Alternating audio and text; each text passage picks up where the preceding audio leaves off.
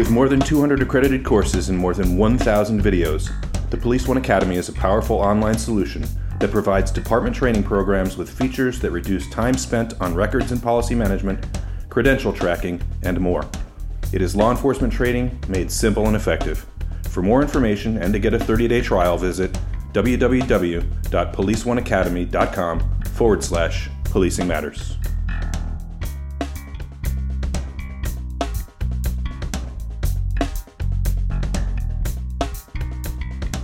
Hello, and thank you for clicking and thank you for listening to Policing Matters, the Police One podcast. I'm Doug Wyllie. Hey, I'm Jim Dudley. Jim, um, ever since the days of the Wild West, there have been lawmen who are not actually lawmen. Um, I want to draw a qu- quick and careful distinction between people like bonds, bondsmen, I think is what they're called, um, bounty hunters, if you will, who serve a legitimate purpose um, they're licensed. They have, you know, s- certainly some training. Um, they work sometimes closely with law enforcement, Yeah. sometimes not so much.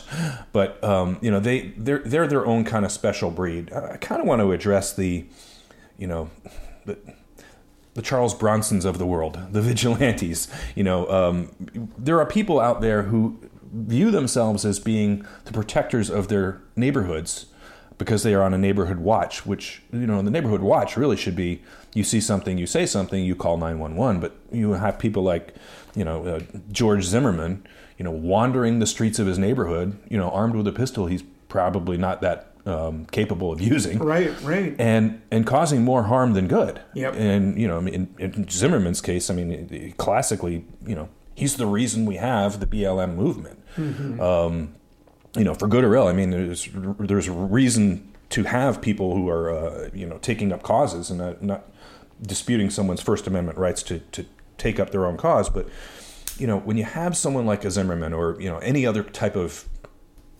self-proclaimed protector of their neighborhood, right? You know, that's just that's asking for trouble, right? Right.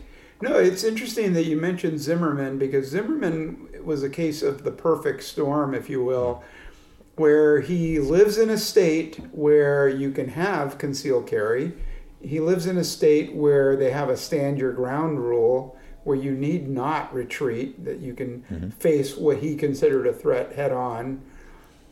And he was part of a neighborhood watch group and felt empowered by that. And and I want to start by saying let's separate the Zimmermans from the legitimate uh, well-oiled machines that that uh, have a place in neighborhood watch groups where uh, police agencies, uh, county sheriff agencies encourage community efficacy by bringing community people together to essentially, oh, I hesitate to use the word police themselves, but you want them to communicate, recognize each other, recognize suspicious circumstances, have a code of rules, have a code of ethics be supervised by a law enforcement agency.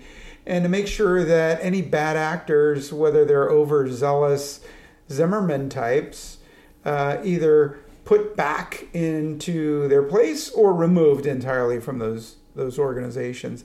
And I think, you know, again, we talk about Zimmerman being part of a neighborhood watch, and it's it's the one neighborhood watch that gets the most attention. Mm-hmm. We don't talk about every first Wednesday of August we have National Night Out, where a lot of community groups get together and celebrate and and take back the streets at night with police departments and and have events and and publicize and in, enjoy their popularity and their success. Well, I think one of the pivotal things about the difference between a vigilante and a watchman is the watchman watches.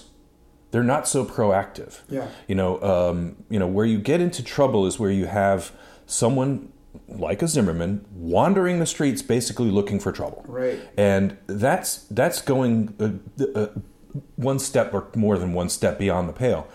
My mom, who's in her 80s, is part of a neighborhood watch group you know that but their watch group is about knowing who's going on vacation and mm-hmm. being able to kind of just keep an extra eye on that house right, right. going in and taking the mail you know or, or you know providing community service to their their neighbors, Right. neighborhood, um, and making sure that you know if there's a car that's been passing through the area that doesn't belong there, doesn't never parks, you know, are they casing the joint? And being like my mom did, she went to the police station, had a little bit of class, and you know, learn how to recognize the outliers, recognize the you know, know your baseline, and understand what the outliers look like. Yep. And you know, it's that level of helpfulness that you know that really benefits law enforcement. Where we get into trouble is, you know, f- even if they're not armed, just people wandering the streets, you Yep. know, looking for trouble, looking for bad guys. Right. Which is that's the that's the job job of law enforcement. That's not the And- job of a civilian. They may, in fact, end up being victims. Right. Right.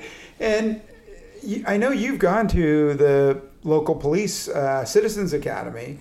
That's a great place to start. You find out the inner workings, why police do what they do, uh, what their resources are, and how you become a force multiplier for your local agency. Yeah, I'll take uh, just a minute to advocate that any of the citizens who are listening to the podcast, and I know we've accumulated a, a fairly substantial number of uh, non sworn listeners here, um, if you can find a local civilian or citizens police academy, um, go to it. There may be a waiting list, but get on the waiting list. It's a tremendous opportunity to really learn more about law enforcement than we, we might be teaching you on the podcast.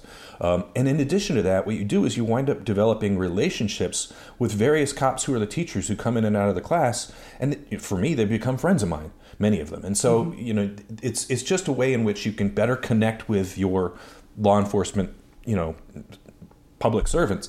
And on the opposite side of that coin, if you are a you know a forward-thinking law enforcement agency and you don't have a, pu- a citizens academy, I'd consider making one because Yep. it's really not that difficult to do, and it's a great investment. Yeah, a lot of counties are involved in CERT training, the mm-hmm. Citizens Emergency Response Training.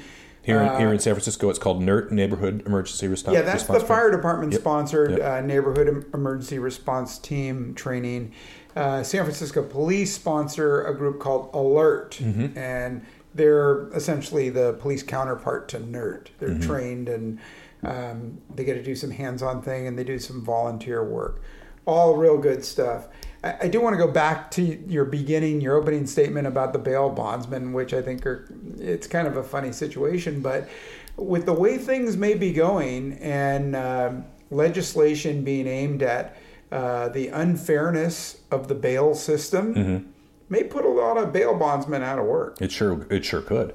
Yeah, I mean, and then the question becomes, what do they go do? You know, they've if they've been a, a bond, you know, basically a bounty hunter for most of their adult life. Yeah. Mm, I, that's not an easily transferable skill, in my opinion. Yeah, unless unless they do come up with a bounty, but it won't be the money that they or their friends and family put up. Uh, would have to be county or state sponsored, but they're not going to do it for free. No, they certainly are not going to do it for free. Um, you know, one of the things that I and I, I want to make sure that we stress that I'm not bashing people who are um, gun owners. Anyone who knows me knows that I have a safe full of firearms. Um, but I think that the distinction needs to be, you know, that's for home defense or for sport or for um, you know, but, but walking around on the street like like Zimmerman did, you know, armed to the teeth and not really capable of doing the job of a law enforcement officer, and then pretending like you, you are, um, you know, you do become Charles Bronson. You know, and those were great movies of the '70s, but that's they were movies. Yeah. You know, and it, people are putting themselves in great peril, both um, physically and financially, by you know, mo- you know, pretending like they're you know co- playing cops and robbers on the, in their neighborhood. Yeah.